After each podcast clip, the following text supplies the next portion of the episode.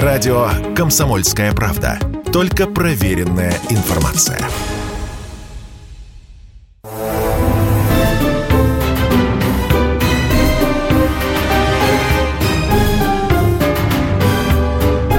Предыстория. Мысли. Факты. Суждения. Здравствуйте, друзья. Предысторию вспоминают Иван Панкин и Павел Пряников, историк, журналист, основатель портала и телеграм-канал «Толкователь». Роль Сталина в истории положительно оценивают 70% россиян. Это показал свежий опрос Левада-центра. Это рекорд за все годы соответствующих исследований. Почти половина респондентов готовы оправдать репрессии сталинской эпохи. С Павлом про репрессии, да и про многие другие темы, связанные со Сталиным, мы говорили очень-очень-очень-очень много раз. А вот о чем не говорили, так это про ипотеку по-сталински. После окончания Великой Отечественной войны у советского государства не было денег на жилищное строительство, и ему пришлось, соответственно, пойти в этой сфере на некоторую демократизацию. До трети нового жилья в городах с 1946 по 51 годы, то есть, получается, 5 э, лет, э, составили так называемые индивидуальные дома небольшой площадью до 39 квадратов, начиная с 23. Кредиты по 7-12 тысяч рублей на срок до 12 лет выделялись под 1% годовых. Но в нынешней, вот в, ны, в нынешней ситуации это вообще невероятно. Но слушай, ну почему же все-таки большинство все равно не смогли обеспечить жильем? Большинство, безусловно, не смогли обеспечить жильем по простой причине. Это последствия войны. А, когда у страны не было денег, не было денег э, ни на что, когда назревала новая война, точнее, деньги были только на ВПК и на армию, потому что как только закончилась э, Вторая мировая война, началась холодная война, 46 год. Вот, может быть, какая-то небольшая передышка э, с конца 45 до середины 46 года, может быть, один год вот была, когда еще Сталин обсуждал план Маршала, когда еще не была произнесена вот эта печально знаменитая речь Черчилля о холодной войне, о железном занавесе. А, и поэтому действительно пришли к такому выводу, э, что основная часть жилья должна строиться за счет кредитов. Тогда, конечно, названия ипотеки не было, за счет жилищных кредитов. А, по планом 1944 года, указ об этом вышел в 1944 году, о жилищном кредитовании. Вот через 10 лет мечталось, чтобы до 70% жилья, две трети жилья, строилось за счет таких кредитов. А, предполагалось, что только главные улицы городов, ну, какие-то центральные улицы должны были бы застраиваться квартирными домами, вот те самыми сталинками, а, знаменитыми высотками, вот этой вот неоготикой или неоклассикой, а вот все остальное представляло бы собой а, такие пригороды одноэтажные.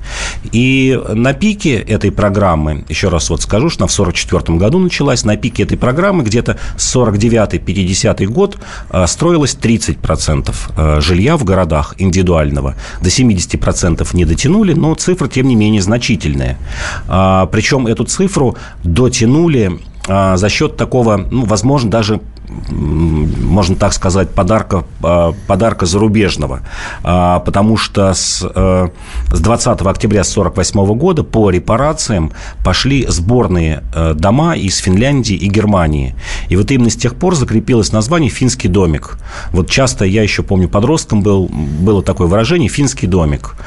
И как-то вот никто уже не понимал этимологию этого слова, откуда это взялось. А это вот определенный тип архитектуры, действительно с такой вот э, крышей под 45 градусов, часто крыша, которая до земли проведена, тип такого дома. А, финны поставляли готовые сборные дома, то есть шли просто железнодорожные составы, нужно было взять эти комплекты а, и поставить просто их на фундамент. Вот, чтобы вы понимали, такой дом возводился за 4 дня. Дома действительно были площадью, ты вот правильно сказал, 23-39, но это жилая площадь. От 23 до 39 квадратных метров жилой площади. А, вот вычислялась не общая площадь тогда, а жилая. И, в принципе, такой финский домик, например, а, на семью из четырех из пяти человек, он был а, общей площадью, если говорить, 53,6 квадратных метра. 53. Ну, это примерно соответствовало трехкомнатной квартире в хрущевском доме. Вот, вот в хрущевском доме в пятиэтажке – примерная площадь. А, двухкомнатная квартира, двухкомнатный дом был около 42 метров, однокомнатный 32 квадратных метра.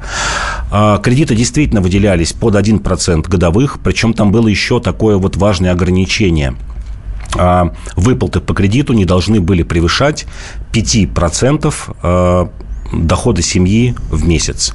То есть, если э, сумма превышалась, то кредит мог быть растянут не на 12 лет, а там на 16 или на 18, насколько позволял доход. Вот примерно такие основы были. Кто имел такую шикарную возможность обратиться за кредитом?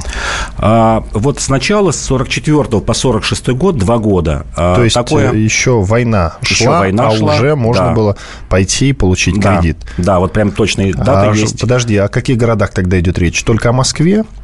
Это было во всех городах, но основной упор был сделан на Урал, Сибирь и Дальний Восток. И понятно почему, потому что в основной своей массе это были новые города, возникшие во время индустриализации, и в них значительная, просто вот превалирующая часть населения жила либо в бараках, либо в землянках. Вот есть пример Магнитогорска, прям точные цифры. Новый город, выросший вот на пустом пространстве вокруг магнитки металлургического завода. Вот в 1939 году 75% людей жили либо либо в бараках, либо в землянках. Понятно, что во время войны как бы жилищные условия их не улучшились, и было принято решение именно в этих местах, это вот Челябинская область, Тюмень, Новосибирск и туда далее на восток, Иркутск и, и так далее, вплоть до Владивостока, именно там э, основной упор сделать на индивидуальное жилищное строительство. И, например, на Урале, когда я говорил, что по стране 30% жилья возводилось за счет вот такой ипотеки, то Урал и Сибирь цифры достигали 45-48%. То есть каждый второй э, квадратный метр в то время был построен за счет вот такого кредита, а люди получали действительно индивидуальные э, жилые дома. Вот эти дома, о которых ты говоришь, это, получается, это отцы хрущевок. Ну, так называем, можно же так сказать. Ну, можно назвать в том смысле, что действительно было доступное жилье. Другое дело, что за него приходилось платить, да. Чем-то оно было похоже на хрущевку, э, что возводилось очень быстро. Вот, как я сказал, когда пошли немецкие и финские комплекты, за 4 дня такой дом возводился. Ну, понятно, там еще была какая-то отделка, человек приходил, что-то докручивал, делал. Но, в принципе, в такой дом можно уже было э, вселяться. А государство на себя брало постройку дорог, проводку электричества и там основных коммуникаций. Как правило, это была была колонка во дворе. Вот тогда мы тоже получили не колодцы, а водопровод такой общего, общего пользования с колонкой. И даже сегодня, вот по прошествии, а, там, получается, 70 лет, многие эти дома так и стоят, которые были построены в конце 40-х годов. В Подмосковье много таких домов, например, э, Дмитров, э, Орехово-Зуево, Шатура, вот такое дальнее Подмосковье, э, где ну, чуть ли не в центр города эти городки, ну, вот примерно, я бы сказал, две, половина половина, может быть, от центра города еще застроена такими индивидуальными жилыми домами, которые были построены, повторю, именно, именно в это время. Вот были таких три волны домостроения индивидуального. Первый – это времена НЭПа, а, до 1931 года шло такое жилищное строительство, пик 27-28 год. Вот второй пик – это 46-й, примерно 55-й, где-то 9 лет. И третий пик – это попытка решить жилищную проблему уже в позднем Советском Союзе, это конец 70-х годов, когда была принята новая программа не только жилищного кредитования, а вообще потребительского кредитования. Она тоже была под 1-2%, просто расширен перечень товаров. Э, это были длительные товары, это были машины. И, например, вот интересно, что э, большинство как бы, товаров продавалось под 1-2% годовых, но был единственный товар, у которого была э, ставка кредитования похожая на сегодняшнюю, 8%.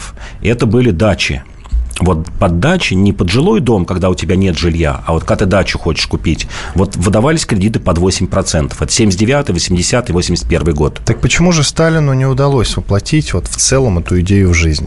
Вот до 53 года и потом, в принципе, э, обеспечением жильем Простая. людей – Простая, Занимался уже Хрущев. Да, простая причина. У, у Сталина было совещание в 1951 году по этому вопросу, и главный ограничитель – это промышленность строительных материалов, которая не могла поспеть за спросом на стройматериалы, на кирпич, брус, доски То есть и тому спрос подобное. был, но откуда деньги у народа-то были? Вот в послевоенные а, годы. Кредит, кредит, когда ты действительно платил не более 5% от своей зарплаты по кредиту за жилье. Я частично сейчас озвучил вопрос одного из наших слушателей по имени Юстас. Я призываю остальных наших слушателей нам писать в WhatsApp и Viber. Номер единый 8 967 200 ровно 9702. Оставайтесь с нами, мы на пару минут прервемся, после этого продолжим.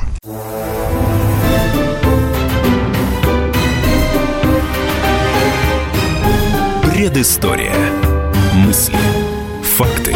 Суждения.